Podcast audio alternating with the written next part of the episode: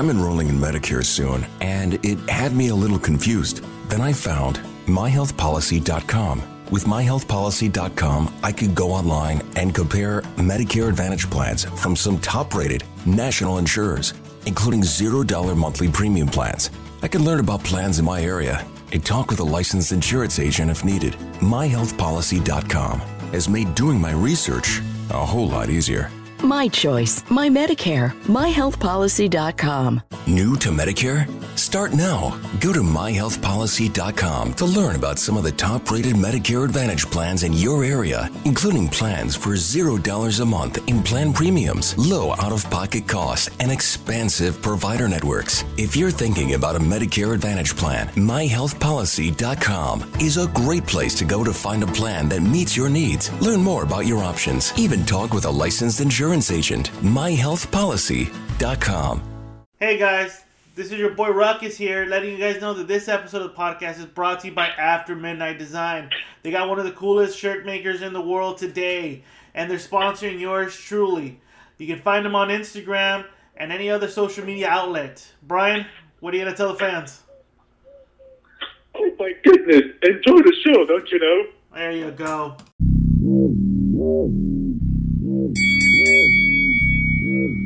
Bang,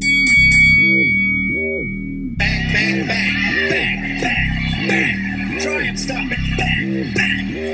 Here I come. Bang. You want to throw sometime? Bang. You're who the fuck is that guy? The? No, damn well who the fuck is that? Baby, shut up. No fucking fight beat me. Alright. We got the remedy. Motherfucker, I am boxing. Well, everything is going no one's getting no no. Guy comes up offers me a fight. Big deal. Want to fight the fight? Yeah, I'll fight the big fight. I'm not being a greatest. It's the way.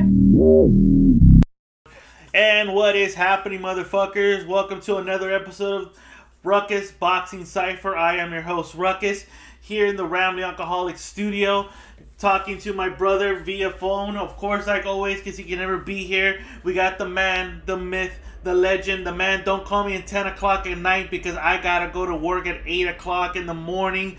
B Ray in the motherfucking house. B Ray. I was born ready.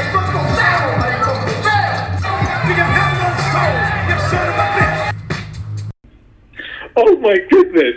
I'm. I, you know what? Again, man, I was fucking tired. Okay, man. So just cut me some slack. All right. I'll cut you some dick. oh, walked right into that one, man. Yeah, you walked right into this this one like my dick. Anyway, What's up, man? good. How was your weekend, Brian? Uh, I'm busy. Uh, we're very busy, Busy? at work, and uh, yeah, pretty, pretty Well- busy. And of course, you know, had uh, had some family coming over. Yeah. Well, indeed, it was busy. Not only were you busy, but it was also a busy weekend for boxing. Boxing was a busy weekend. uh, totally. It was a busy weekend in boxing. We had on E ESPN. We had Ray Beltran fighting for the IBF, no, the WBO, which is basically top ranked favorite belt, fighting and winning, and possibly uh, becoming a, a Lomachenko opponent in May by winning that fight. And then we, Mhm. and then Saturday we had a double header, two fucking boxing cards, one on Fox, regular Fox, not Fox Sports, but regular Fox with Ortiz Alexander. And then when you were done watching that fight, you shot your ass to Showtime to watch basically a, dou- a triple header, uh, triple cards, with the main event being the return of Danny Garcia against the return of Brandon Bam Bam Rios. Brian, did you at least catch any of these three fucking fights on Friday and Saturday? I, I did catch the uh, Victor Ortiz and uh, and David Alexander, I believe that's his name. Yeah. And I think that's the only one I saw. That's the only fight I saw. I saw highlights of the Garcia Rios fight, and it was a uh, it was a good night for boxing, especially for Showtime.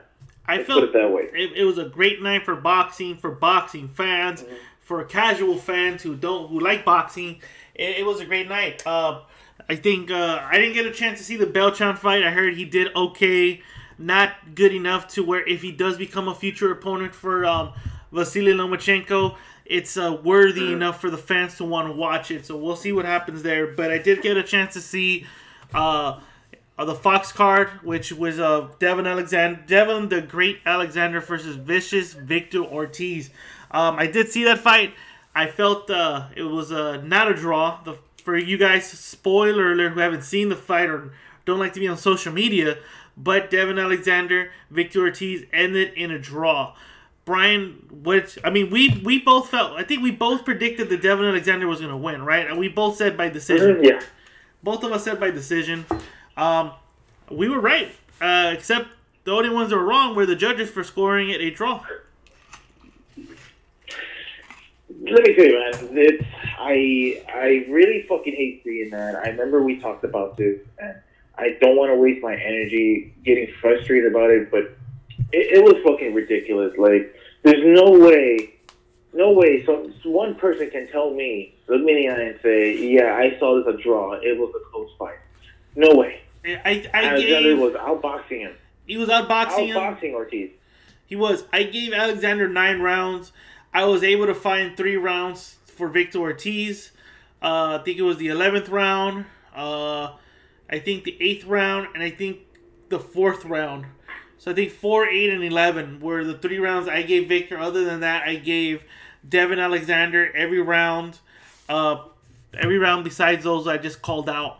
When I heard the scorecards, it was a I think a s- major no, a majority draw. I think it was. I'm not too familiar. I, I forgot. I think it was a yeah. I, I think if I if I can remember, one judge had 115, 113 for Ortiz, and Again- the two judges had a draw. That is preposterous. That is crazy that you have Victor Ortiz Tell winning that it. fight. Uh, Devin Alexander, uh, at age, I think 33, 34, if I'm not mistaken, uh, was a bigger, faster fighter. He was Mm-hmm. throwing the harder punches on Ortiz. Ortiz did not know what to do with, Ale- uh, with Alexander. Uh, Ortiz's face looked like he was getting beat up. He had a black eye. His face was a little. His face was starting to show some marks of those punches that Alexander was throwing. I don't see where a judge could score 115, 113 for Victor Ortiz, but in boxing it happens. I mean, if I if I were to you know give a dollar every time I were to say I don't I can't see why a judge would give this round to that one. I would be a millionaire by now. Seriously. Yeah. Uh, it's I agree. it's uh, outrageous, but what can we do? This is a sport. I mean, like you said, it's it's a waste of time to at least talk about how bad the judging was. But uh, what what what what what were you? What did you think of Alexander's performance, though? Besides besides knowing, yeah, he outboxed him, but uh, after this after this fight, what were your what were your what were your expectations for this fight, and what did you think after the fight for um, Devin Alexander? I really thought this was gonna be a bit of like back and forth. I really thought that, but man, after like maybe like three, four rounds, like fuck, he really he's just outboxing him, man. This is this is basically one sided. I go, I that's how I felt. So for David Alexander, um, he, he looked yeah, he he looked pretty good. Um, all I can say is, I I mean, to me, I feel like maybe a rematch is maybe, maybe not. It won't favor him. No, I think he should just just move on and get the next best fight that he can get. That's just my opinion. I think he'll fuck Ortiz, but he looked really good. He And looked great. that's he looked good. I can say. I, he looked good. Um, I liked his performance. Uh, to assess it, my expectation was basically what I said. Bring back a little bit of the old Devin Alexander, the flashiness, the movements, the hard punching. He's not a hard puncher at 147 like he was at 140, but I we I saw glimpses of of the old Devin Alexander in this fight. So I think uh, my expectations were somewhat met. Uh, what do I think of his performance? I feel he won. I think there's no doubt about it. I also feel that you're right. There's no need for a rematch. There's no need for uh, to go back to that fight. You already proven. A lot of the fans ringside, a lot of the people watching that fight knew you won. I think your next step is to possibly fight uh, Keith Thurman, Shawn Porter, Terrence, uh, uh, Terrence, uh, yeah, Terrence Crawford. If he if he wins against um, Jeff Horn, this uh, which we'll talk about later in the show, or Danny Garcia. You know, you, you, you your options are now open because you look so good and everybody knows you won. So I don't think his Yeah. stock. I don't think he. I don't think this fight hurt him. I think this fight gave him more of the attention and for fans to be like, well, no, he beat Victor. I think he can do a good job, be competitive against the fighters I just named. I think he did that good of a job. What what is Hey. your oh sorry what No, I agree. I, it really opened doors for for him, for Alexander. It really opened doors for him for some good potential fights out there. And you you just named some of the good fighters right now that he can face next. Yeah, and uh, Victor Ortiz. I mean, we both said that Victor. We, this fight was determine if Victor still had it. We wanted to see what he could bring to the table. Me and you thought he was probably going to quit because Alexander was going to be too much for him. He stood in there. He got beat up. He never quit. He kept coming in, kept coming forward. Uh, what is your take on uh, Victor? What was your expectations for the fight, and what do you think now after the fight? Where does Victor go? Uh, again, I, I didn't expect too much of, of him to get beat. Like I just thought he was just gonna bust, you know, his ass a bit, and that's it. But to me, it it, it felt as if like uh, he. I, felt like he need, he just needs to give it up already. Like I don't know. I, I don't I don't see very much special of him anymore. It, it, you're right. I agree. I, I'm surprised he didn't quit, but I feel he's just hanging up. I feel he just can't hang with these uh, with these fighters anymore. But I don't know where he'll go from here. Really, I really don't know. Well, I mean, I his, my expectation was to see vintage Ortiz, the Ortiz that showed up to fight Berto. I think maybe that was a. Yeah, like exactly. Just come on and you know bust some- bust some ass. Yeah. I think that was just uh, I don't know what what brought that about, but uh, he stood in there. He was losing the fight. He wasn't able to be effective against the um, Alexander, but he never he, never gave up. The old Victor, I mean Victor Ortiz, not the old, but Victor Ortiz's reputation in boxing has always been when the fight gets tough, when the fight doesn't go his way, he finds a way to quit. He didn't quit. He went the full te- the full twelve rounds. Uh, so that's that's a good thing. Uh, what what is next for him? I think, yeah, he got beat up a little bit, but he still has a name. You got to remember, Victor still. I know you're saying he's done. Yeah, you're right, but um, he still has a name for himself in the boxing world. You know, and outside the boxing world, with people know recognizing him on the movies like Southpaw, The Expendables. Uh, I forget what other movies he's shown up. You he's recognizable, so I think. Uh, he could be in a future opponent for any of the again any of the guys like. Uh, maybe Keith Thurman is looking for a comeback fight, and you know Victor Victor doesn't offer you that much of a threat, and you can probably fight Victor in your comeback fight. Victor's not much of a threat. He was not able to to ca- to do anything to Alexander. What's he gonna do to a guy like Keith Thurman, who's at the top of his game right now in his prime? He could possibly be opponent for that. Uh, you know, Danny Garcia. like he's his D- Danny Gar- yeah, Danny Garcia could look for him. Um, I know I'm gonna come back to the, these two guys later in the show because I kind of have an idea what they can do with these two guys, even though it ended in a draw. So the outcome of this fight, uh, it ended the way it ended.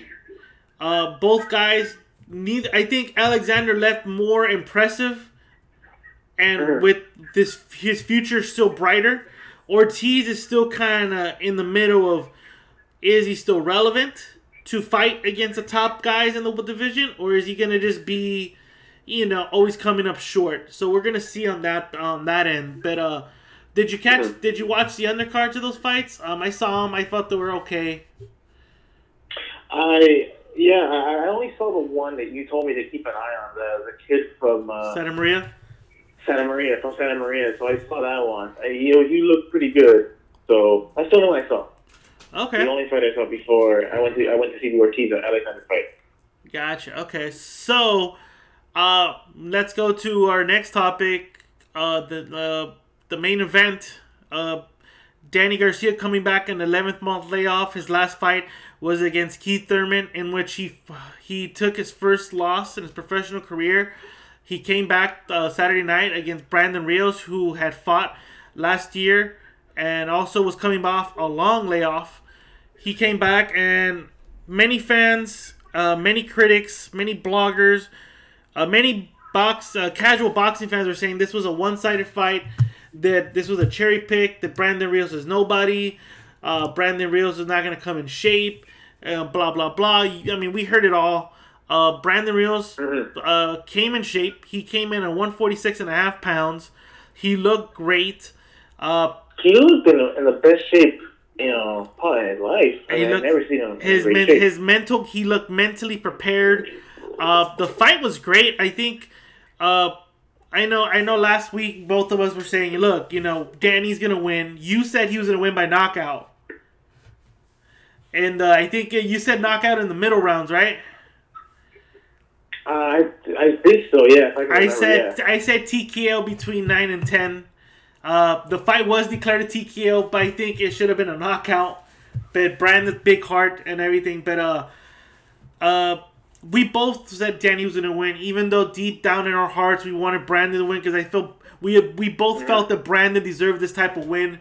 You know, to you know, because who Brandon Rios is, we both felt like you know, imagine if Brandon wins. This is like the Cinderella type story. This motherfucker is gonna get his like uh WWE. Uh, here's a WWE thing for you guys. He's gonna get his WrestleMania moment right here if he wins, and this and that.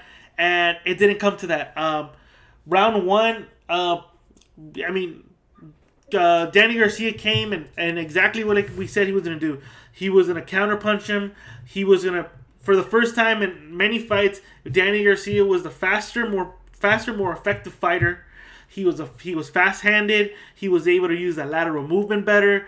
Brandon Rios, who is known for being a slugger and also a guy who starts off slow and later on starts picking up the pace, was uh, was that fighter. It was basically how me and you called called it. It was gonna be Danny Garcia pick shot, uh, picking his punches, landing the harder shots, and and you called saying th- those shots were gonna start taking a toll, and he was gonna he was gonna put down Brandon Rios. I said Brandon was gonna I said Brandon was gonna take those shots. He was not gonna quit, and that the ref was gonna stop the fight because he's gonna say, "You've had enough, son. You've had enough." And I think we were both right because.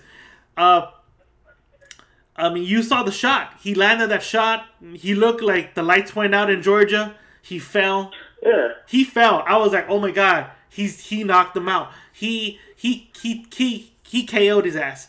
And the ref starts counting. Brandon's getting up, and I'm like, what the fuck?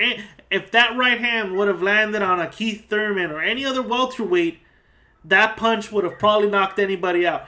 Brandon Rios has an iron chin, and yeah, he got hit, he got knocked out, but he got back up. And then Kenny Bayless told him, "Take two steps forward. Are you okay?" Brian's like, "Yeah, yeah." Took two steps forward. Kind of He stumbled, kind of stumbled a bit. and yeah. then Kenny Bayless said, "Now you've had enough, son. You've had enough." And there was like 43 seconds left on the clock. I know I'm reading on social media. They should have let the fight go on a little longer. You should. And Brandon Rios even said he should have let me go out like a warrior. I could have held him. I could have moved around a little bit. Who knows? But I think uh, to to end what I'm gonna say right now, I think we were both right. You called knockout. I called TKO. You said that bruh, Danny Garcia's punches were gonna start taking effect in the later round, and he was gonna get that punch. He was gonna get that knockout. I said that his punches were gonna start taking a toll, but Brandon Rios was heart and determination, and Webbles were gonna keep moving forward, and that it was gonna either be the corner or the ref who stopped the fight. So I think at the end of the day, we were both right on how the outcome of this fight was. No, definitely because Brandon Rios always had always had heart, and he showed it in that fight. He looked I, great, again, dude. again, I saw I saw highlights, and he he did he did the best he could. But again, Danny Garcia He looked good, dude. Like the I think man. Brandon Rios. I, I was talking to I was talking to my wife after the fight, and I go, you know what? I think if Brandon would have fought two more fights before this fight, he would have been better. I think the last time Brandon fought was I think before I think after I think around ah. September. I think after before the I think after the Triple G fight he fought. So that was what Yeah, right. Yeah. so you know, he wasn't as active as he needs to be, and you did fight. You know, and you were coming off a three-year layoff, and you fought on Journeyman, mm-hmm. and then your next fight, you're fighting against one of the top welterweights in the world. I think he should have fought another fight in between before he before he fought uh, Danny Garcia. Um, Brandon looked great. He looked like I said again. He looked in shape. He looked good. I just felt his timing was a little off. Um, I think I'll say this. I think by the time Brandon Rios was able to get his rhythm going, was able to cut off the ring effectively, was able to start fighting, was, Yeah. was able to measure and the, the punches right and land the uppercuts. By that time, Danny Garcia had already timed Brandon Rios, it was already starting to pick him apart. So by the time Brandon Rios started getting started getting the momentum going, Danny already figured it out, and Danny was starting to pick him apart, and he saw the he saw the mistake that Brandon was starting to lower his hand down, round after round, and yeah, he, he threw the jab, and it was a lazy jab, and Danny Garcia just landed that straight right hand, and and uh, everyone's amazed because Danny Garcia is a left-handed puncher, a devastating left-handed puncher, and he landed that devastating right hand, and um, I think you know, like Danny, um, I mean Danny, Brandon said it straight out. You know, hey, he was the better man tonight. He caught me with a good punch. Uh, I gave Brandon Rios. Yeah. I think I gave Brandon Rios three rounds out of the whole fight. So out of ten rounds, I gave him three. Uh, yeah, I gave Danny Garcia seven rounds. I know some judges didn't give anything to to, to Brandon, but I gave Brandon Rios three good rounds. He um, it was a good fight, man. I was really impressed. Uh, both guys showed each other respect after the fight. You know, saying, "Hey, you know, you're a good fighter. You, I, we expected the best out of you." Um, I think uh, Danny Garcia wins, and he moves forward to possibly fighting uh, Thurman, Porter, Spence, uh, uh, any of those fighters. Yeah. Terrence Crawford, maybe Brandon Rios. And I said this last week, and you, me, both of us agreed. If Brandon loses, but loses impressively, he still has a name out there. And I think, yeah, he got knocked out, but he- before he got knocked out, he was people were impressed. People thought this was going to be a one-sided fight, and instead it was a competitive fight. Brandon was a competitive. He was able to cut off the ring. He was able to land clean punches. He was able to be. He was able to work in the inside. Um, it was just like I said. By the time Brandon was able to do all that, Danny Garcia had already figured that out. He got the timing set. He was able to land the punches. He was able to land at will now. And by that time, there was no uh, there was no there was no going back. Brandon was already in that fight. Uh, he he went he got in there too late, and I think maybe that had to do with the ring rust. Same thing with Danny. Danny was able to find his his timing later in the round because by that time the ring rust has worn off. But you know, like it was like I said, it's a good fight. I think uh, Brandon Rios still has a good name out there. Um, I don't think he should retire. I know people were like, "Oh, he should retire. He's a bum." No, I don't think he's a bum. He impressed me. If he is willing to take this boxing thing serious, I can still see him fighting against top fighters still. I just think he needs to be, uh, I guess, a little more patient. I mean, you said it. I think he before he gets like another fight like that, like another another pretty good fight, big fight like like Danny Garcia. Uh, you're right. I think he does need a like a tune-up fight, like maybe two or three fights, man, or maybe four before he steps up to uh, top contenders. I think he, uh, like I said, I think he does, man. Like he looked. I mean, you didn't get to see the fight, Brian. I was watching the fight, and um, and even though I, I said Danny was gonna win, I was rooting for Brandon. Um, I was in my living room watching the fight, and every time Brandon Rios would pin Danny Garcia on the ropes, and Brandon was trying to get his work in, I'm like, come on, Brandon, you got this, you got this. We hit him in the body, Yeah. let that uppercut go, and I'm yelling at the TV. I'm I'm applauding every time. I, I was cheering for Brandon, man. I'm not gonna lie. I'm not gonna lie here to the fans. I'm not gonna lie to you. I knew I knew Danny was gonna win, but deep down inside, I wanted Brandon to win because I feel Brandon needed this win needed this win more than Danny did. Uh-huh. And uh, I, I agree, man. I agree. Uh, again, like I said it on Instagram. I mean, I, I said it. I gotta admit, I'm rooting for Dan, uh, Brandon Rios for the win, but and, and, and the crowd Oh, was and the crowd was pro Brandon Rios, man. It was pro Brandon. The, the, the Really? they were chanting Rios, Rios. It, it was a it was a pro Brandon Rios crowd. Uh, you know, I, I think that also shows he still has a name. So I know that. I know that last week he said if Victor Ortiz wins and Brandon wins, it's still they can set up a fight. Well, the fight's still there, man. The fight is still there. You know, if Victor's looking for another, if Victor Ortiz is looking for another way to get into that, getting into get into the, into the sweepstakes of possibly fighting against the top welterweights, and Brandon Rios is still trying, and Brandon Rios just showed that he, you know, with a little bit more, a couple more fights in him to get the ring rust off, and we just saw how dedicated he is. He just needs an impressive win. If Brandon can get an, an impressive win against a a good name or a top fighter, he can put himself in that list. Um, so I think a Brandon Rios Victor Ortiz fight is still interesting, and that fight can still put them in the list to possibly fight against the the Spence, the Thurmans, the the Crawfords of the world. Yeah, I mean, I, I, people are, are still saying that. Hey, everyone still wants to see uh, uh, Rios uh, Ortiz fight. So that fight can still be made, and I, I do, and yeah, I, I do feel like uh, Rios can bounce back. I, I don't think he should retire, but I think there's a good chance he, he will bounce back. I think he will. I think he he'll bounce back. But um, so talking. So the fights the fights are over. We the winners are winners are in, and did you get a chance to see the argument between Shawn Porter and Keith Thurman backstage before the before the Showtime card started? Yeah, and then I saw that video. It was it was fucking funny. I mean- fucking, fucking ridiculous. uh, uh, Shawn Porter calling out Thurman, saying, "Hey, let's fight." Uh, Keith is saying, "Hey, call Al Haymon. Let's get this fight going. You you were easy work the first time. You're gonna be easy work the second time." He's saying, "Okay, let's do it then. Let's fight.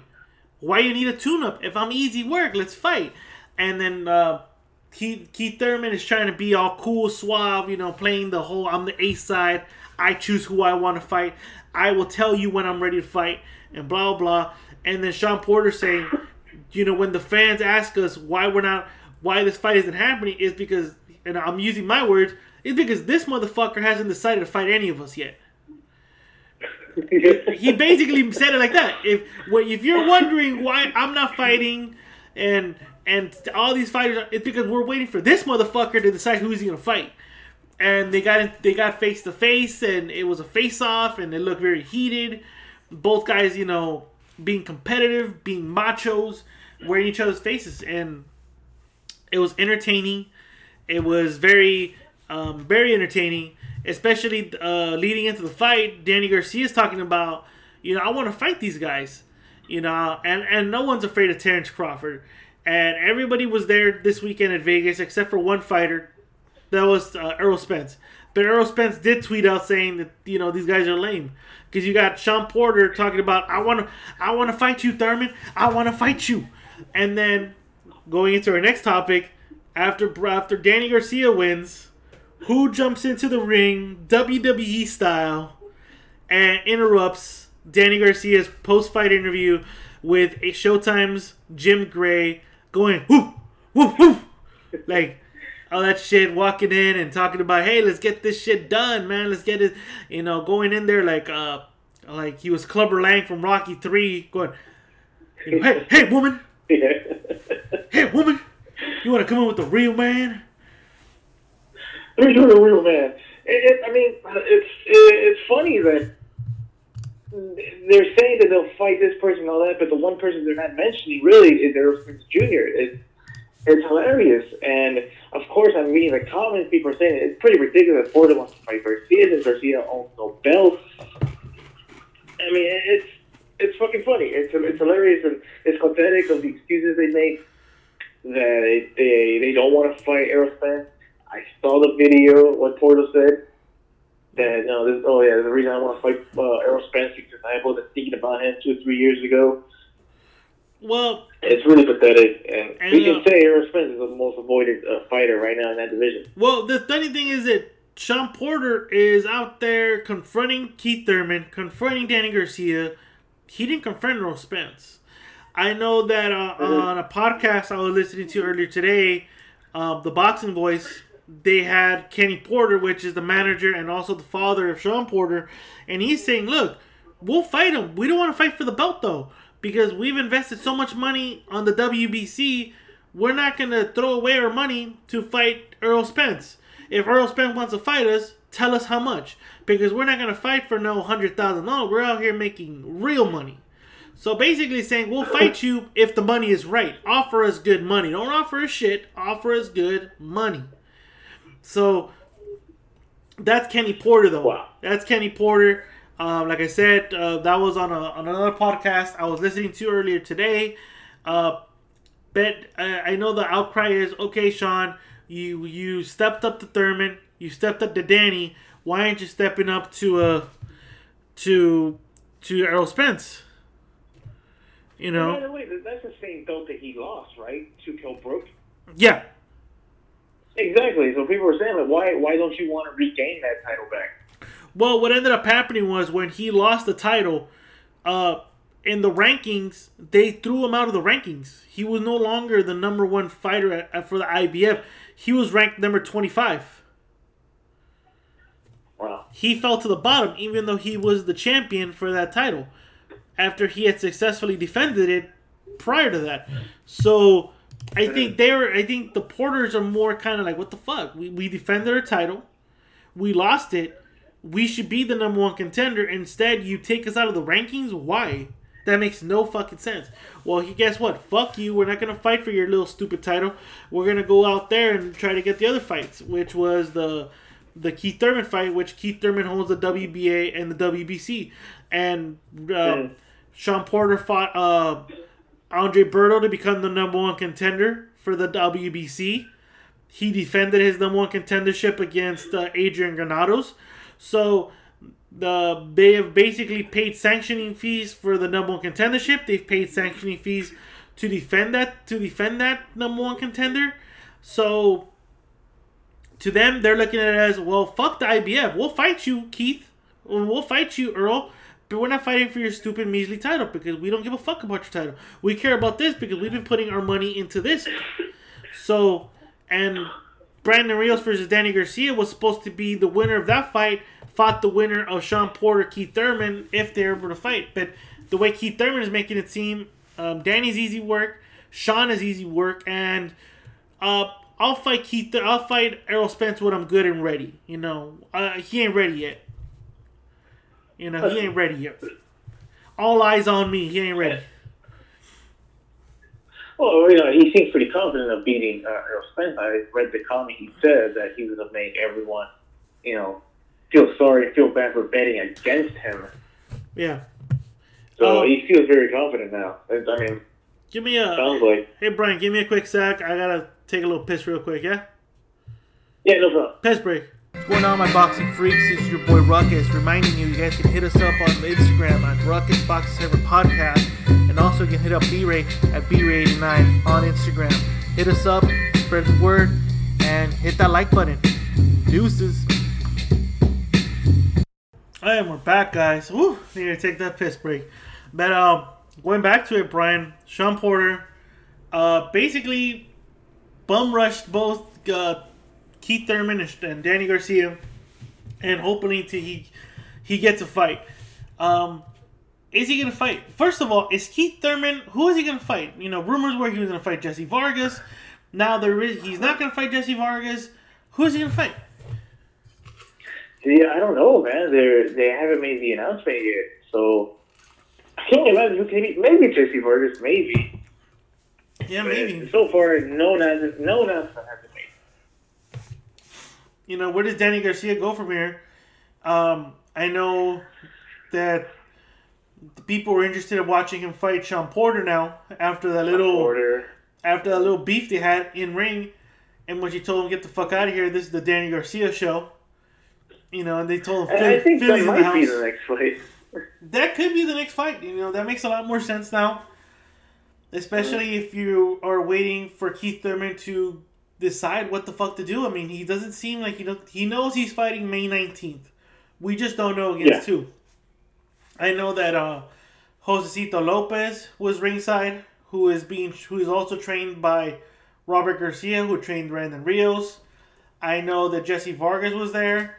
Um, those guys are both welterweights. Um, I don't know who who else he, he um, Keith Thurman could fight as a comeback fight because he made it very clear. My elbow, I had elbow surgery. I am not gonna come right back and fight one of you guys first. I need a tune-up fight. Um, I know a lot of fans are like, "Well, what the fuck? You know, the best fight the best." Um, I I agree to that to a certain extent. I think when you've taken a long layoff, like uh, like Keith Thurman has taken, and not a long layoff to enjoy because you went back to back fighting Shawn Porter, Danny Garcia, And while that happened, you injured your shoulder. You took a vacation. You took surgery to heal this injury you had. Your first, I mean, I think it's acceptable that your first fight back is against a guy that you're just you're just there to see how your shoulder's doing. Um, so I understand he wants to take a tuna fight. Um, I know the fans out here don't understand that. I do here at the show. We do understand that. But at the same time, don't make it seem, don't make that your primary excuse of why you're not fighting these guys. You know, why isn't he saying, look, after I fight this, after I beat who I fight, whoever it may be, I'm going to fight you, Shawn Porter? Because the funny thing was, he's always said he wants to go and give back the rematches to Shawn Porter first because he beat Shawn Porter, and then go back to Danny Garcia and do that. Out of nowhere, now he's like, well, I'll do what I want to do, whatever makes financial sense to me, blah, blah, blah, all that good shit. He's only talking about them, you know. Shawn Porter's getting kind of fed up here because, you know, he was supposed to fight. He was supposed to fight the winner of Garcia Thurman. Thurman won. He thought he was gonna fight Thurman. Thurman instead said, "Hey, I injured my shoulder." So then Shawn Porter then fought Andre Berto to stay busy. He fought Berto. Uh, rumors were he was gonna fight Danny Garcia, but Danny Garcia said, "You know what? I want to take a vacation. I'm not gonna fight." Uh, Keith Thurman said, "I'm gonna probably come back around this time." So Shawn Porter took the Adrian Granados fight, and now he's kind of left thinking, "Okay, who am I gonna fight next? Because I'm not gonna fight a bum. I don't want to fight a bum. I want to fight you guys." Um, I know Errol Spence looking for an opponent, but like I said earlier in the show, um, Ken um, Shawn Porter's dad is saying, "Look, he hasn't called us, and if he does call us, he needs to offer us better money because whatever money he's gonna offer us, we're not gonna take no five hundred thousand dollars. We want two million to three million dollars to fight Errol Spence Jr. You know, you need to make it worth to fight you because we're not gonna just we're not gonna fight you for your shitty title. We're just gonna fight you to fight you. So again, the welterweight division is left in limbo. Uh, like Errol Spence said, um, Errol Spence, like Shawn Porter said in the interview um, uh, backstage, the reason why the big the wel- the big welterweights are not fighting each other because we're all waiting for fucking Keith Thurman to grow some fucking webbles. So Seems like it. Yeah, that seems about right. and then Seems while about right. And, and I mean, fucking Keith. I mean, he, I mean, he he feels like he's. I mean, he is the, the I guess the top welterweight right now, and you can tell, man, he's just he's just feeling himself. You know. a little bit You know too that. much for my liking. But at the same time, it's kind of Yeah. like it's it's it's uh, it's common that happens in boxing. It's very common. We saw Mhm. Mayweather. We saw Mayweather do that for years, where you know a lot of Yeah. these a lot of these fighters would not do nothing, hoping they their number would get called in. Their that they would win the Mayweather sweepstakes. You know, perfect example. Amir Khan held his career for almost a year and a half, hoping, praying that he would get a Mayweather fight. He never got it.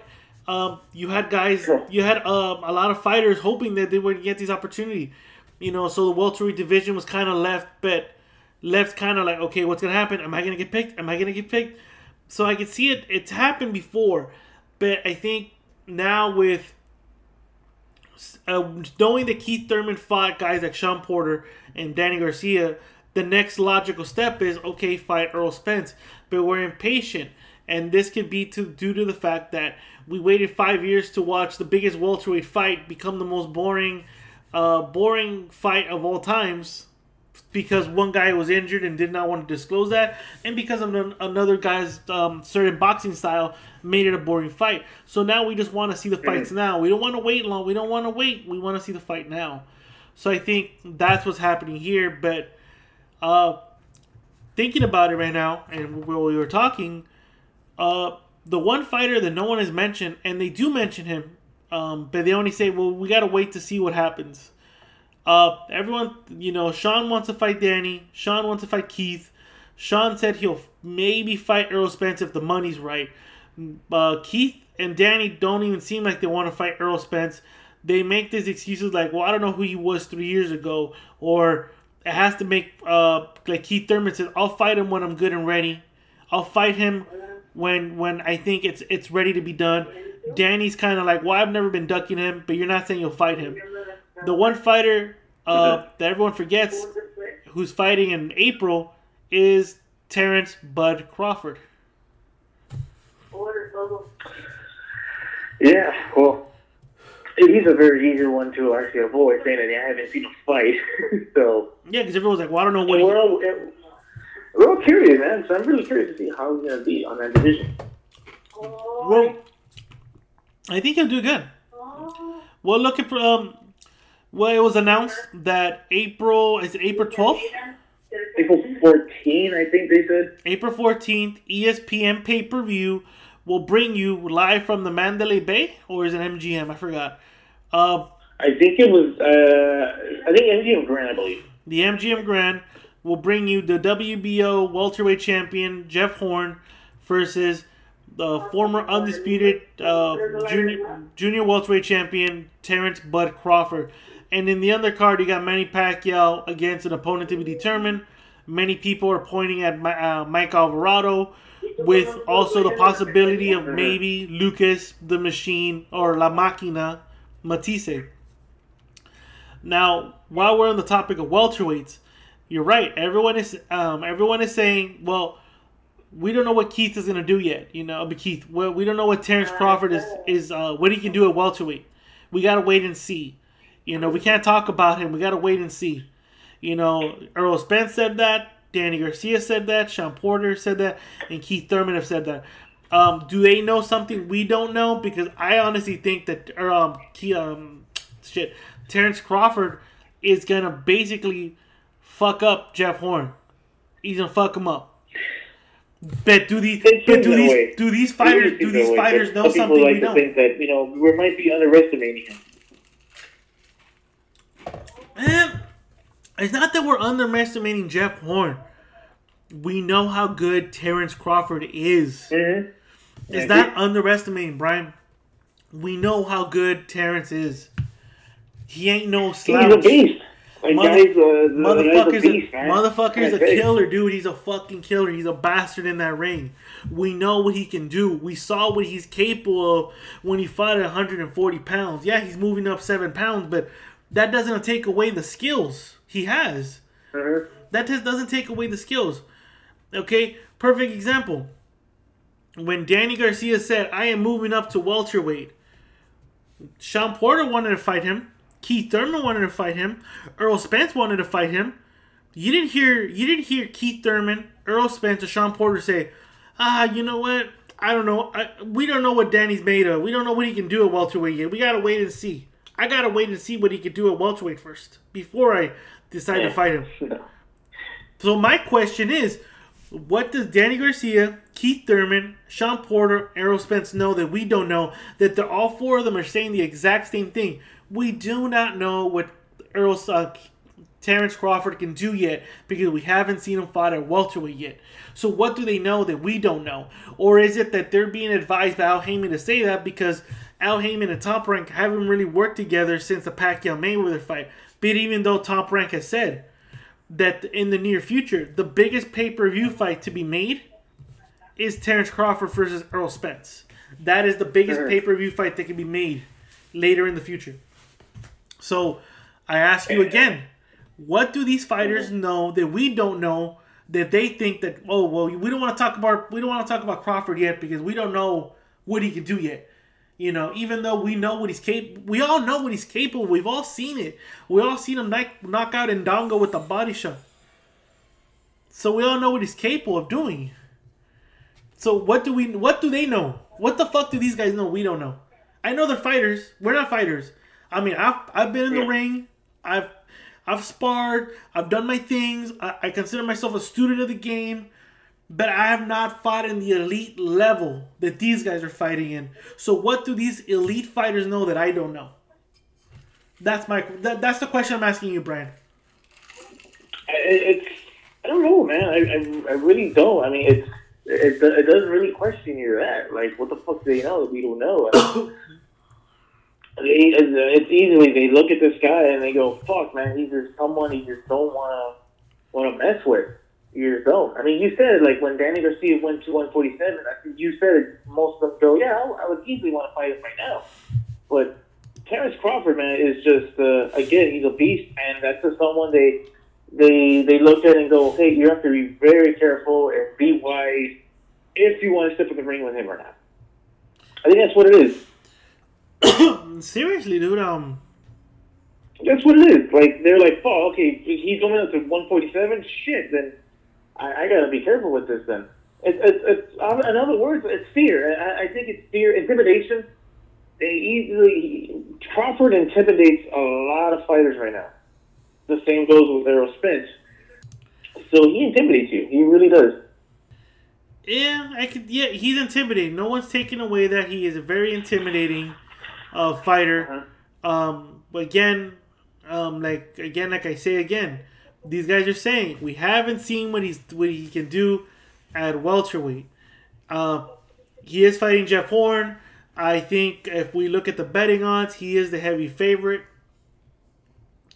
to beat Jeff Horn. Uh, now that it's been announced that Jeff Horn and Crawford is signed, my question is, what do you think of Manny Pacquiao being on the undercard of a Jeff Horn fight? It sounds like a sad story, man. That's again, it's just sad. Manny Pacquiao, who's considered uh, what what the fighter of the decade, now he's on the undercard. Yeah, It's really sad. It's a sad fucking story, and it just you know makes me shake my head. Like uh, I think he said something like it. I mean, can you imagine Floyd Mayweather, the man, the man, the most most paid, I guess, athlete, most paid in boxing, gets put in the undercard. Like that's sad. Yeah, it's very sad. Uh, but also kind of also uh, also tells you what Bob Arum thinks of him now because it's kind of like you know you Yeah, did he thinks that he, he can't draw that big because he, he if he felt like Manny Pacquiao was a big draw, he would definitely put him in the main event.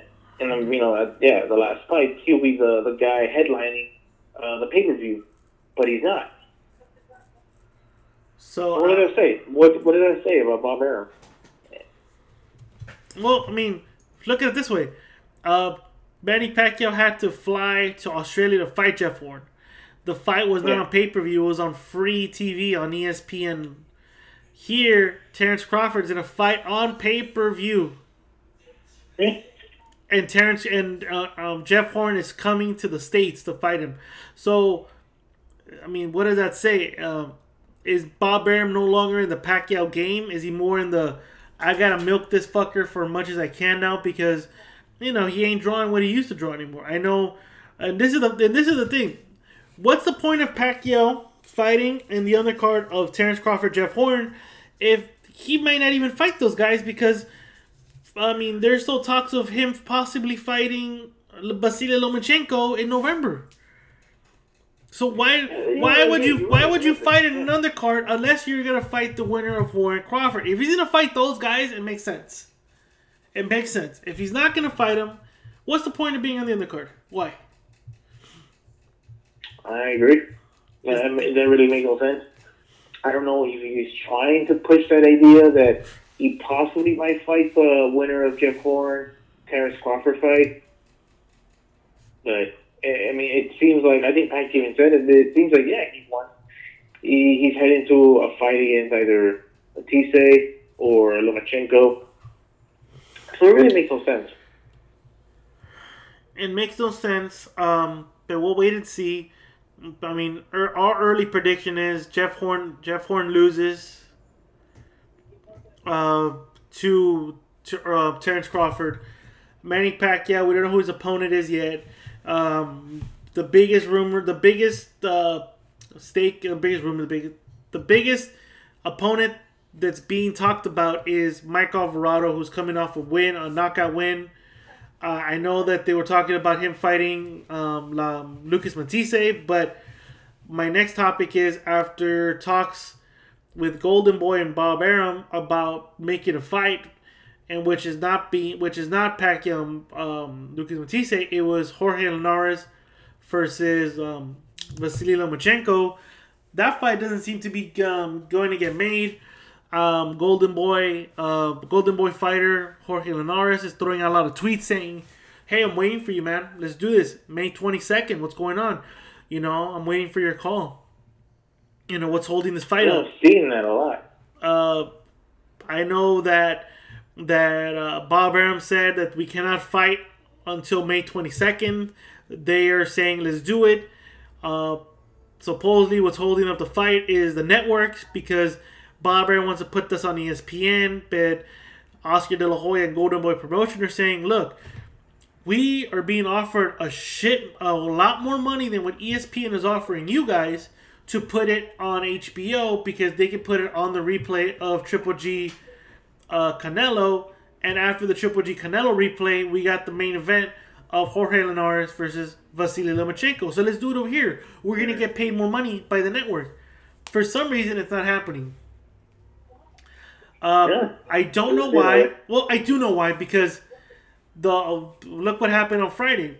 Uh, Ray Beltran, who is a promoted, uh, who was promoted by Top Rank, just won a title at 135, and what a coincidence! Vasily Lomachenko is moving up to 135. Now, with the history of Top Rank only doing in-house fights, do you split the money with Golden Boy and make a fight that uh, the fans want to see, or do you be greedy and keep all the fight, or keep all the money in house and have your fighters fight for the belt for basically the WBO top rank belt because that's what it is, the WBO top rank belt. Do you do that? It seems like he might go with the second option right there. I think so too. I think so too. I think they're not gonna fight Linares. I think they're gonna they're gonna go Like, fight. that would be interesting, but I mean, at the end of the day, it's, it's not surprising. He wants to do an in-house show. Yeah, he's known for doing that. You know, and then that goes that goes to my other question: Is that the reason why Errol Spence, uh, Keith Thurman, Danny Garcia, and Shawn Porter all say we don't know what this guy can bring to the table yet, because we all are aware that he's a top-ranked fighter. We're all aware that uh, Terence Crawford is willing to fight us, but his promoter might be like, no, no, no, no, you're fighting here, you're fighting this opponent, you're fighting in house. Because from the looks I, of it, that's what it's shaping up to be. Because look, uh, I mean, HBO has made a real offer to to post Vasily Lomachenko versus Linares for bigger money. Uh, I know ESPN is uh, investing a lot in Top Rank, but if HBO is offering you more money for this fight, why aren't you taking the fight? Jorge Linares is available for May 22nd. They said that they're willing to fight on May 22nd, so what's holding this fight up? You know, there's nothing holding this fight besides Bob Arum pulling the trigger and saying, fine, let's do it. I, I feel that there's nothing holding back this fight from being made besides that. The Bob Arum is, is only honey dicking them, honey dicking the, the, the fans and saying, well, we couldn't make the fight, so Lomachenko's to fight Ray Beltran, who is a great, great champion. Mhm. So I don't know. Is that. Uh, I mean, I, I, I hope he does um, negotiate man more with uh, with Al Haymon because it's again really uh, fucking ridiculous that he just wants to do it all in house. I mean, he's gonna run out of opponents. I mean, it's either he makes business with Al Haymon or Crawford just leaves top rank. Yeah, that could possibly be a thing where, you know, I'm gonna leave. Fuck it, I'm I don't know how much. I, I don't know how much he has left. I don't know how Crawford has left his contract. Yeah, I don't So know if either. it's coming up, I, I, I would suggest just leave top rank. Be a free agent. Look at Mikey. Mikey's a free agent. Mikey's just fighting for promoters, but not signing with them. Mikey's a Mhm, free agent. Look at Mikey. He's a three-time world champion, about to fight for his fourth world title, and even Mikey Garcia said, "When I move up to welterweight, I want to fight the best, and if that's Keith Thurman, I'll fight Keith Thurman." So even Mikey said Mikey's throwing himself in the in the mix too about fighting Keith Thurman. Um, it's Yeah. a it's an interesting it's a it's a interesting time for boxing. It's a great time to be a boxing fan. Uh, we're seeing Yeah. great things right now in boxing. Uh, what the next card is? What March tenth? The the, whole- the next boxing fight. Yeah. It's uh, March third, I believe. Yeah, March third is the uh, uh, Deontay Deontay Wilder and uh, Oh shit, you're right. You're uh, right. Luis Ortiz, right? Yeah, March third. All right, hold on. I'm going through the going through the boxing calendar right now. Uh, nothing much. March first, don't care. March second, don't care. Uh, March third, New York City, Barclays Center. Deontay Wilder versus Luis King Kong Ortiz for the WBC's heavyweight title. And in the undercard, you got Jermell Charlo versus Hugo Centeno uh, for the interim WBC middleweight title, and then Andre Dirrell versus Jose Yucati, which is a rematch for Dirrell's IBF interim super middleweight title. So it's not a bad it's not a bad card. So we wait like what two two more weeks? No, this week Uh, yeah, two more weeks, right? Okay, yeah, yeah. Let's see. you got two more weeks in two weeks, man. Wow. So we got two weeks after. So we got two weeks, and then the following. Oh wait. So guess what? Wait, wait. So guess what? Deontay Wilder. So on Showtime, you can watch Deontay Wilder versus King Kong Ortiz, or you can go to Showtime. I mean, show you can go to HBO. Sorry, and watch Sergey Kovalev defend his title against Igor Mikalenkin, whatever, for uh w- Yeah. for his WBO title, which is basically an opponent that's handmade, which is tailor made for Sergey Kovalev to fight. Wait, my question, my question is, which card is gonna drop the most views, Kovalev or Wilder? Mhm. What do you think is gonna get the more viewers? I think it's obvious that Showtime will get more viewers because really no one gives a shit about Sergey Kovalev, especially after those two losses he had with uh, Ward. Andre Ward. Well, look at Uh, uh, yeah. Yeah, so, so, so, so obvious Showtime will get more more views. I mean, I'm also even thinking of just like saying fuck it, man, and just like try to subscribe to Showtime before this fight happens, man, on, on March 3rd because again, uh, Showtime is uh, they're they're putting they're putting on good shows, and it seems like for the next you know six months, it's gonna be they're gonna put on good fucking shows. Yeah. HBO, on the other hand, hasn't said anything to you know to go up, go up against that. No, they So have not. again, yeah. So uh, again, uh, Showtime's doing a great job right now with coming out with these big fights, and I really can't wait for the one on March the third. Well, you and saw- obvious Showtime will get more views. You saw what Showtime did, right? So when the Victor Ortiz Alexander fight was on, every commercial after every commercial was going on, the first thing you would, I think I saw, uh, I think in within one set, one commercial set, I saw two commercials Mhm. for Deontay Wilder versus King Kong Ortiz. They're promoting this fight. They're promoting this fight on social media. They're promoting this fight a lot on television. I saw when they're promoting boxing, they did it. I don't know about uh, Fox Sports One when they do their PBC cards there, but I'm assuming so. I'm assuming they're promoting this fight big because it's a big fight. You got Ortiz. I mean Ortiz, who is considered to be one of the most dangerous heavyweights out there right now, against Deontay Wilder, and the reason why everyone's so excited because of that, and also that if Wilder wins and Joshua wins, it sets up a fight between these two guys later in the fall, or later in the summer, or in the summertime.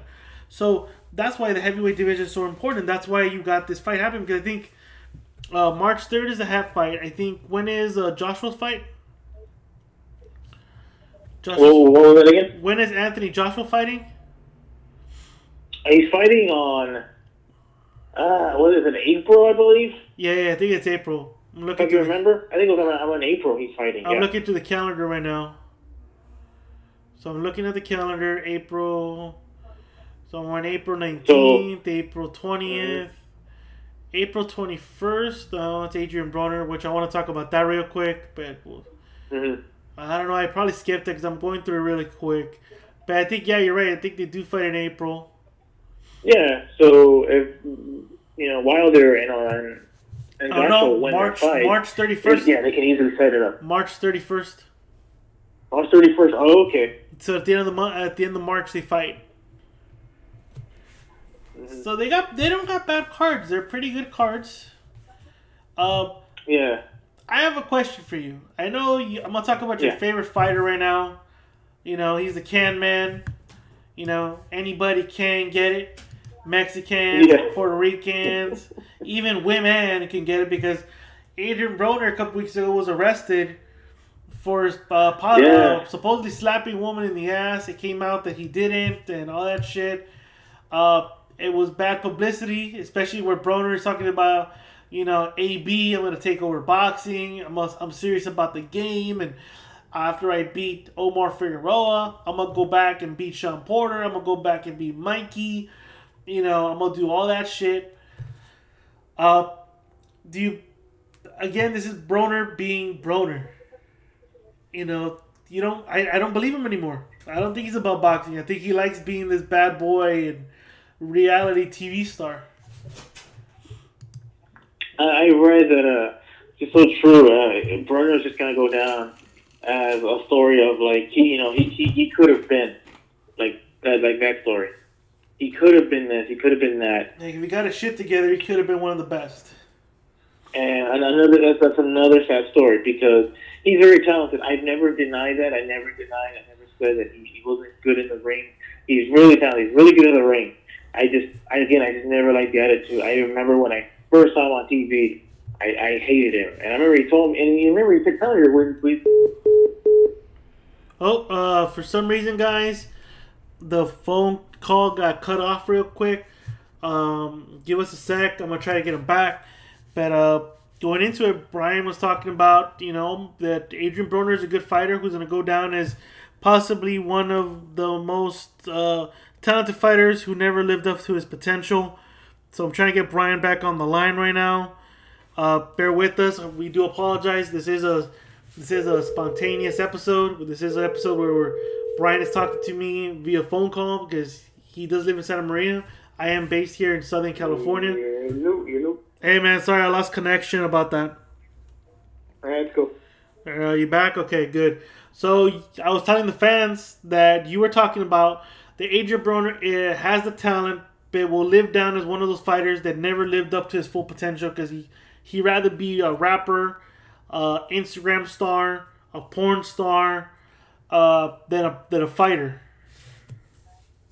Exactly. That's that's exactly what he wants. He wants to do, and that's what he's focusing on. And again, that's that story because he's really talented. Who knows where he, you know he would be? Like he, he could have been really the, the next you know uh, pay per view star, big pay per view star. But again, he just wants to go out and just you know be very controversial.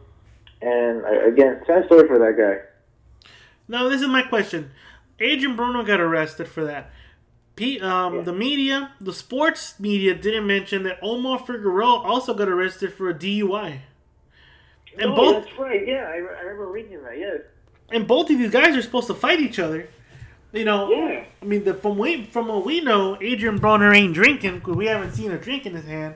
But uh, Omar Figueroa gets arrested for a DUI. So, are these fighters taking their fight seriously, or is this just kind of uh, is this a case of you know fighters that could be good, but they just like to fuck around too much?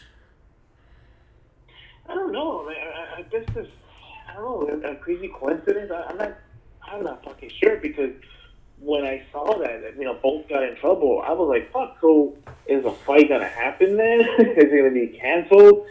Like, man, what a, what a coincidence. These two are getting in trouble right before their fight. So we'll see what happens. I know that Broner was released. Was it last week? Omar Figueroa is gonna probably deal with it after his fight or deal with it during the fight. So leading into their fight, they're both gonna have legal issues. And is that gonna be distracting? Is that gonna be motivation? Uh, we'll wait to find out. Um, I have no winner for that fight because, to be honest, I really don't care about that fight as much. Mm-hmm. Maybe Yeah, I'll, maybe I'll change my mind when I'm getting there, but uh, I really don't care. The, the one topic I wanted to talk about and we skipped it was the post fight interviews, uh, press conference interview, interviews um, was we were talked about earlier. The post fight press conference, uh, Danny Garcia, Brandon Rios, both uh, giving each other compliments. Brandon Rios saying that uh, I guess he's under the impression that Robert Garcia stopped the fight forwards, that he threw in the towel, that he shouldn't have thrown in the towel, that he gets that you know they love that you know Robert like loves me, but I need a trainer. I don't need someone that looks out for me because he loves me. I need a trainer that's gonna look out for me and know that I am. I will do anything to win the fight. That I would have got up and I would have won the fight. He said that. Um, Brandon also said that what pisses him off is that he trained so hard that he put everything in this fight and he lost. And he knows the reporters, the critics, the bloggers, the trolls, the assholes are gonna talk shit about him, say that he's a bum, that he ain't no good, and that's what's gonna piss him off. And then Danny Garcia Sr. came out and I quote, "Hey Brandon, don't worry." No, uh, Danny Danny Jr. said, "Hey Brandon, don't worry about the critics, bro. I was champion for five years and they still talk shit about me. Until somebody can do what we do, bro, fuck them." Mm-hmm. Danny Senior said, Yeah. Danny's the uh, Garcia Senior said, "Don't worry about what they say. Fuck these motherfuckers." And I'm not saying word for word. This is basically me summing it in my words. Fuck them, you know. Uh, you're a warrior. You're you brought it. You gave us a good fight. You know, we took you seriously. He goes, "Fuck what these guys have to say." And then Danny Garcia's his dad was saying, "Look, it's fucked up, man. This is the politics in boxing. That's fucked up. You lose one fight." He goes, um, "Danny caught Brandon at the right time." He goes, "He hit him with a good punch. We trained for this fight. He was harder than he was tougher than we thought he was gonna be, but we trained for that anyways." Uh, he goes, "It's funny that you lose one fight. We're um, critics, uh, reporters." uh, trolls are right away to say he should retire. He sucks. He's a bum. He's this. He's that, etc., etc. But in the MMA world, you can lose five, five, five fights in a row, and no one is saying to retire, and you're still getting you're still getting the attention. You're still getting the big fights. But in boxing, you lose a fight, and you're done. You you're done. You go back to the bottom, or we throw you away like yesterday's the yesterday's trash. Uh, I thought that was an interesting, uh, an interesting comment by him because it is true. Um, I'm starting to watch MMA a little bit more, and yeah, you're you're seeing fighters that when you look at the records, you're saying, "What the fuck? Wait!" And you're still fighting in the main cards. Um, this past uh, last night on Sunday, there was a UFC fight on FS FS1, which was Donald Cerrone, and anybody who knows Donald Cerrone. Um, for boxing people who don't, Donald Cerrone is like the Thunder Gatti of MMA. Yeah. He is never in a he is never in a dull fight. Always action packed, always ready to fight. Uh, Donald Cerrone lost his last fight, and he lost big. Like he got beat up. He got beat the shit out of, and now he's main eventing an FS1 card. In boxing, if Danny if Danny Garcia beat the shit out of Brandon Rios so bad, like I mean beat the shit out of him, Brandon Rios will not be getting a main event spot on a PBC card Yeah. because Definitely. so the politics is kind of fucked up. He goes, you know, that's what um, Danny's dad was saying. The politics is fucked up. How is it that we say in MMA, you know, oh fuck, don't worry, man, you got ten losses, don't worry about it. You know, you still, you know, you got the next fight. You know, look good in the next fight. And boxing, is you lose, oh you lost, okay, motherfucker, you need to retire. Then we don't want to see you no more. Fuck you, you're, you're a loser. Nobody likes a loser. Which is funny. I never Whi- understood that, man. Which is which is policy. contradictive because it's funny when you hear fighters who criticize Mayweather. Well, Mayweather's not a real champion because he's never taken a loss. All great champions have taken a loss, which is correct. which is correct. Which is correct. You know, uh, Ali took a loss. Leonard took a loss. Roy Jones took a loss. Manny Pacquiao's taken a loss. All these great fighters have taken losses. And but, but uh, the difference is all these fighters are loved. Danny Garcia took a loss against Keith Thurman. I remember reading, well, Danny sucks. He was never really that good. Uh, maybe he should retire because he's never he's never gonna be in the elite level. He was never in the elite level. He was a sham. He should just retire. He shouldn't embarrass himself anymore. These are the comments that I read for Danny Garcia when he lost against Keith Thurman, and it was a split decision loss. And I'm reading this the Brandon Rios loss, and I'm reading the same thing. Brandon sucks. Brandon was never really good. Brandon was a cherry picked opponent. Uh, Brandon should just go back and retire. All this shit. And I'm looking as a boxing fighter, uh, fighter as a boxing fan. I'm looking at it as well. No, Brandon Rios proved that he deserves to be in the ring with these guys, and with a little bit of uh, a couple more fights, he probably would have gave Danny Garcia a good a good fight, a better fight than when he gave him last um, past Saturday night. But the politics, man, like, uh, I don't know if you understand what I'm trying to say, Brian, but the politics here is really fucked up in boxing when it comes to that. Yeah, I'm really fucking noticing that. Really. You know, perfect example. Look at uh, Ronda Rousey. Ronda Rousey just got knocked out twice in a row by um, oh my god, I forgot her name. Something Holmes and uh, Uh, Holly Holmes. Holly Holmes. Thank you. Got knocked out by Holly Holmes and Amanda Nunes. If Ronda Rousey were to say, "I am gonna make, I want to do another title run," she would be main eventing a pay per view right now. Yeah. Can the same thing be said if my Floyd Mayweather ever lost? If again, I know the fans are gonna say, "There we go, here we go again." Here goes Ruckus talking about Mayweather. The reason I'm talking about Mayweather because I have not I've experienced or read or seen so much hatred, so much dislike for one fighter. So I always use him as the example because besides Danny Garcia, there was no other fighter that got so much shit from fans, from critics, from reporters, from trolls, from everybody than Floyd Mayweather. If Floyd Mayweather would gonna not would have gotten knocked out two times in a row and said, I'm gonna come back on pay per view, people would have said, No, fuck you, you should retire. Only in MMA can you take a loss like that and still main event a pay per view, still be a big draw. How, how? Why is that? Is it the MMA fans are more loyal to the fighters, or is it boxing fans are just kind of we don't care what you did before, we care what you're doing now. It's what you do for me now. Uh, that's what it seems like, really. Yeah, it's that's how it's boxing fans are. It seems like that. It don't matter how how you were before. It's about right now. But I think, in other words, man, boxing fans really like to like to bitch and complain, man. It's just like when I like the the fans in the WWE. It's the same thing, man. Like they just love to fucking complain. And I think you're right. I think the UFC fans are more loyal to their fighters because you're right. If Ronda Rousey came back, said she wanted to, you know, make another comeback, she would definitely main event the, uh, you know, their event. Wow.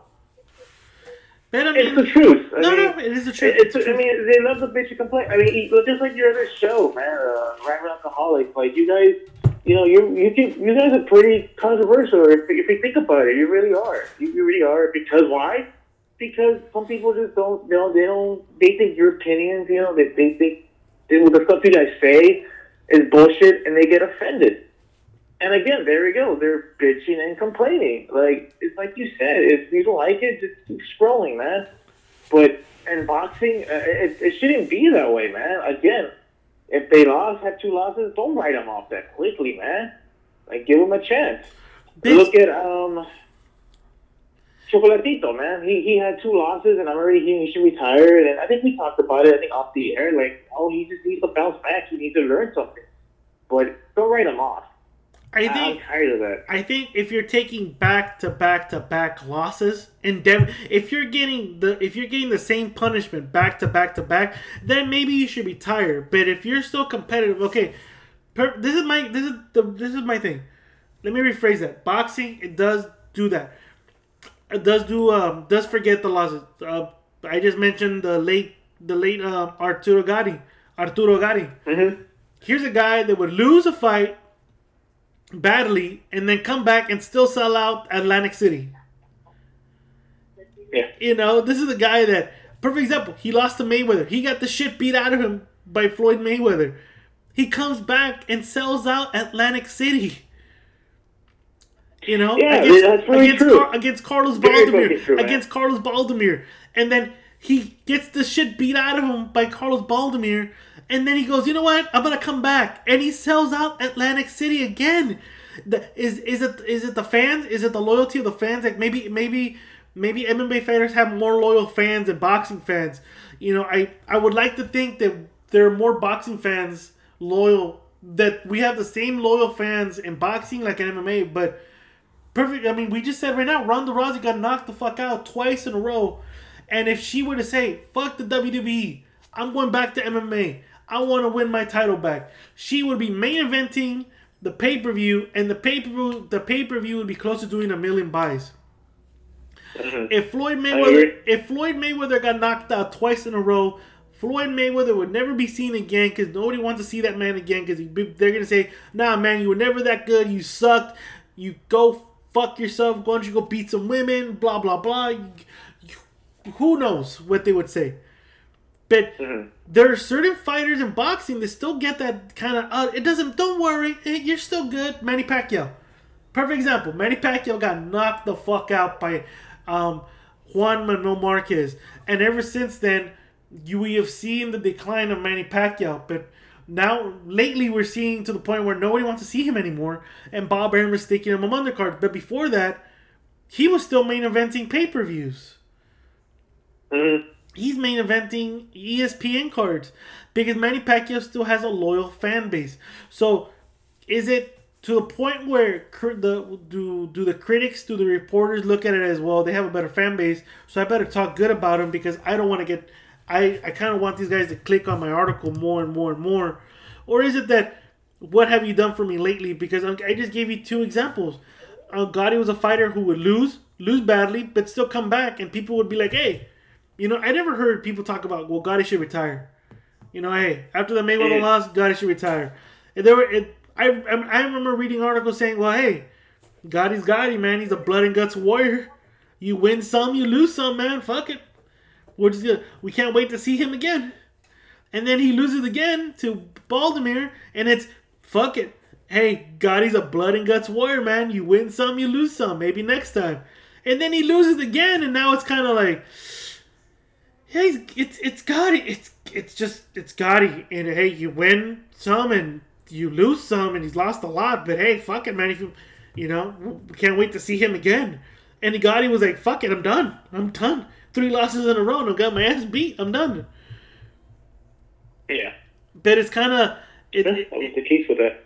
is it that case where is it the fans? Is it the loyal fan base? And the reporters are kind of looking at the loyal fan base. What I mean, I don't get it.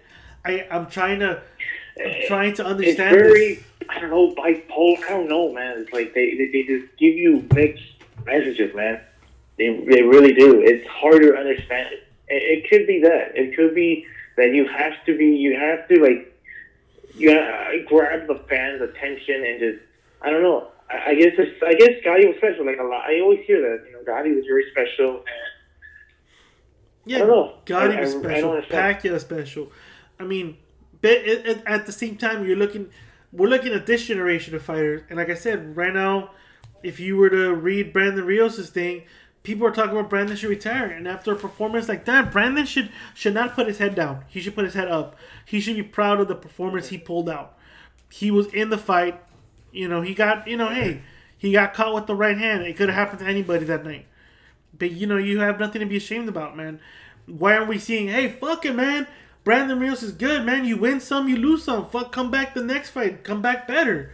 Why is it that right away we go and say, oh, fuck it, he sucks. Retire. yeah.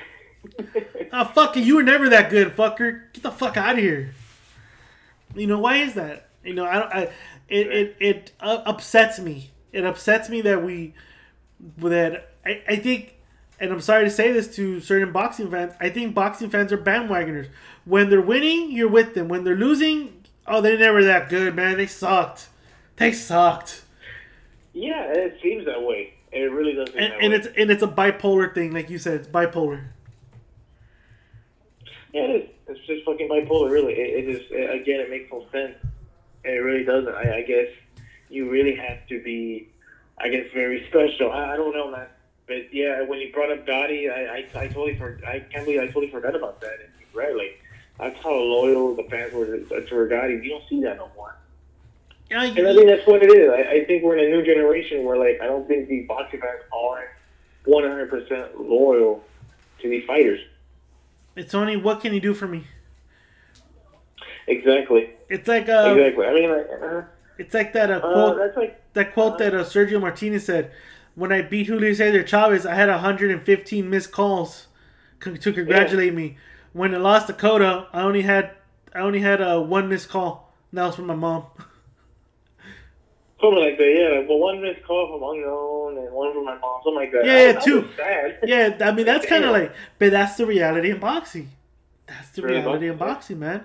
And like you said, it's like round. it's like, you know, when Rabbi Alcoholics, when they like us, they'll like us. When they stop liking us, we're gonna be controversial. And yeah, we're controversial, but right now people like us, just like this podcast. Mhm. This podcast, I mean, I bet you right now there are fans are talk, fans that don't like us, but they listen to us.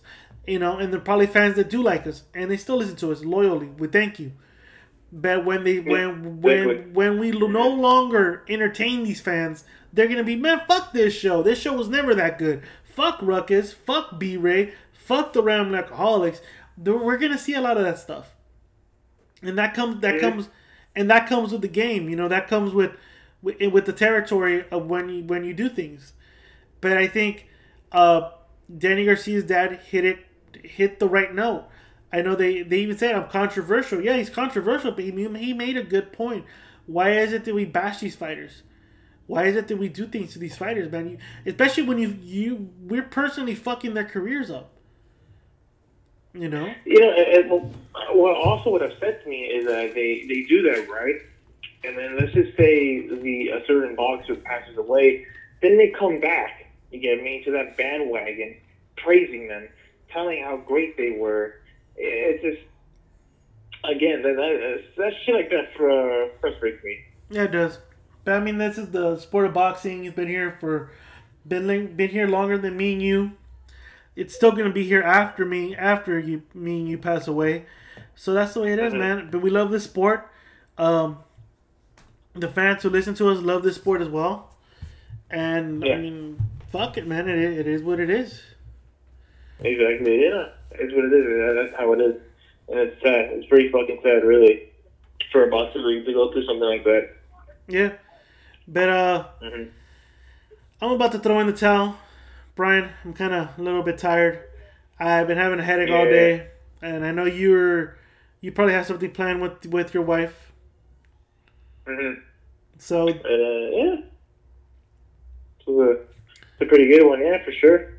I mean, uh, hopefully, uh, maybe, maybe come back in just in two weeks for the fight. or maybe come Uh, maybe come back Showtime. next week. Yeah, maybe come back next week to break because next week's the Mhm. fight. So maybe next week we come in, we break the we break um, Ortiz Wilder down. We talk about what happens what happens if whoever wins. And all this good stuff, and uh, Mhm. whatever box and whatever related boxing news come up. I mean, Oh shit! Before I forget, fuck man, I just remembered. Uh, Conor McGregor is saying that Floyd Mayweather walked away from the fight. Oh, that's right. Yeah, good good thing to remind you. Yeah, I saw that on uh, on Conor's page. Yeah, on Instagram, and he said that. And he said he just basically congratulated, said, "Hey, you retired. Okay, cool." And he just backed out. I'm not surprised, really, but uh, I was surprised that Conor McGregor said those words uh, for to Floyd Mayweather. Not surprised, motherfuckers. Surprise, motherfucker. so yeah, I can't wait. To forget about that. Yes, Floyd Yeah, backed out. Conor Yeah, McGregor's that's. Conor McGregor. I quote: "My son Floyd Mayweather has walked out of the rematch talks." Mhm. Yeah, and I quote: "I'm happy for Floyd in his recent announcement that he is out of these current fight negotiations. This is it is a it is the reason I never asked the never asked the rematch in the first place. I'm happy for him in the retirement. What the fuck are you talking about? Dana White was on record saying that you're begging for a rematch to fight him again, and he said Yeah. he's saying I never seeked, I never was seeking the rematch in the first place. Yeah, you were. He continues by saying the game is very unforgiving. It's in a very unforgiving one. It's not like other games. I understand completely him staying retired. I will now carry on in my negotiation to see where it goes. Continues by saying, "Have a great retirement, Junior. Now come, come here and give your old man a hug from old time's sakes. I'm proud of you, son. Yours truly, Senior." So, Yeah, is he confirming that Floyd Mayweather wanted to fight him in MMA, or were there talks about him fighting in boxing? From the looks of it, it looks like they're going to fight in MMA. hmm I Um, assume that way. That's the impression that I'm getting when I read that. Floyd has yet to respond to that. Um, usually, Floyd's very quick to respond to something like that, hmm but he has failed to respond to that. It's yeah, it seems like that. Uh, again, uh, that there probably were in talks. Again, the impression he was saying, the the, the impression he gave me, uh, saying that on on whatever on Twitter, so on Instagram, that it seemed like there was some negotiations of a UFC fight of Floyd Mayweather and Conor McGregor, especially that Floyd coming out saying that he's gonna be in the octagon in 2018. Yeah. So I'm gonna assume it was that. No, yeah. So we'll see what happens now. Um, hmm Exactly. I mean, Mayweather doesn't fight him. Well, now McGregor moves on to negotiating a UFC return, and Mayweather goes back to flying in his private jets and doing what Floyd Mayweather does, which is spend money and promote his uh, girl collection strip club in Las Vegas. hmm Yeah. So we'll see.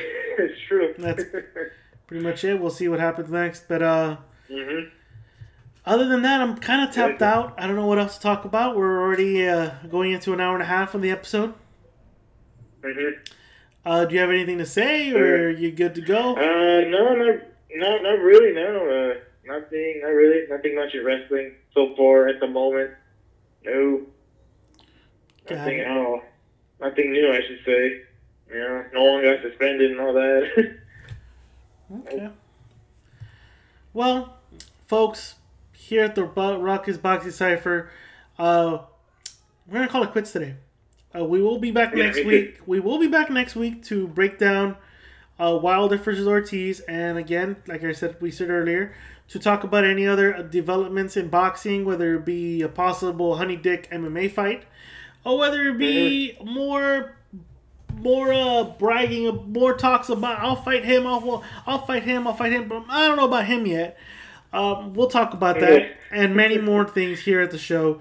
But for myself and the B-man uh we're gonna sign off. Hmm all right. Exactly. Thanks for listening, everyone. that's right man.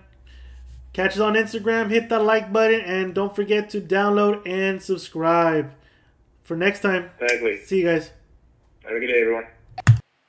But you know the fans get guaranteed customer satisfaction. Well, it's certainly been a night of surprises and tough action. None bigger than this. Maybe the biggest upset of this decade. Decade. Dile que